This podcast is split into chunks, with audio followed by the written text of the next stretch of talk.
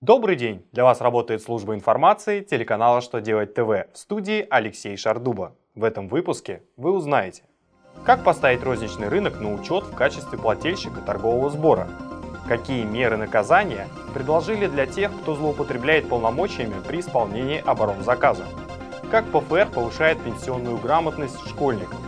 Итак, о самом главном по порядку. Федеральная налоговая служба сообщила, что при организации розничного рынка можно представить одно общее уведомление о постановке на учет как плательщика торгового сбора.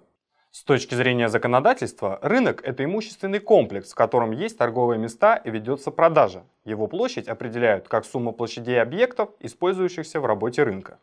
Налоговая служба сообщила, что для того, чтобы поставить розничный рынок на учет как плательщика торгового сбора, не нужно представлять уведомления от каждого объекта, который в него входит.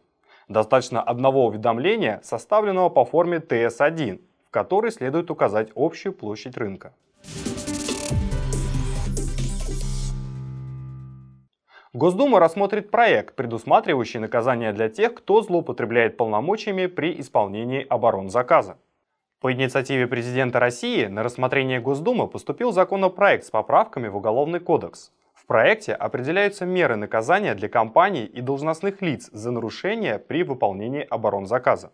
В частности, применение должностных полномочий против законных интересов компании или ради собственной выгоды, если оно повредило государству или обществу, грозит нарушителю штрафом в размере от 1 до 3 миллионов рублей или лишением свободы на срок от 4 до 8 лет.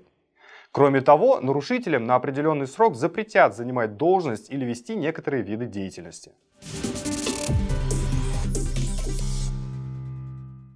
Пенсионный фонд запустил сайт, призванный повысить пенсионную грамотность учащихся. Новый проект пенсионного фонда создали, чтобы осведомить подрастающее поколение о том, как в России устроена пенсионная система, как формируется пенсия и что нужно сделать, чтобы начать этот процесс.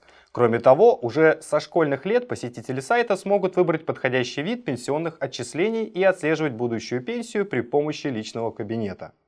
Наполнение сайта адаптировано для школьников и в наглядном и доступном виде рассказывает о пенсионной системе и о том, как следует поступить в той или иной ситуации. К материалам приложен текст для проверки полученных знаний. Пенсионный фонд сообщил, что ресурс будет полезен не только школьникам, но и их родителям и педагогам для занятий, посвященных пенсионной грамотности. На этом у меня вся информация. Благодарю вас за внимание и до новых встреч.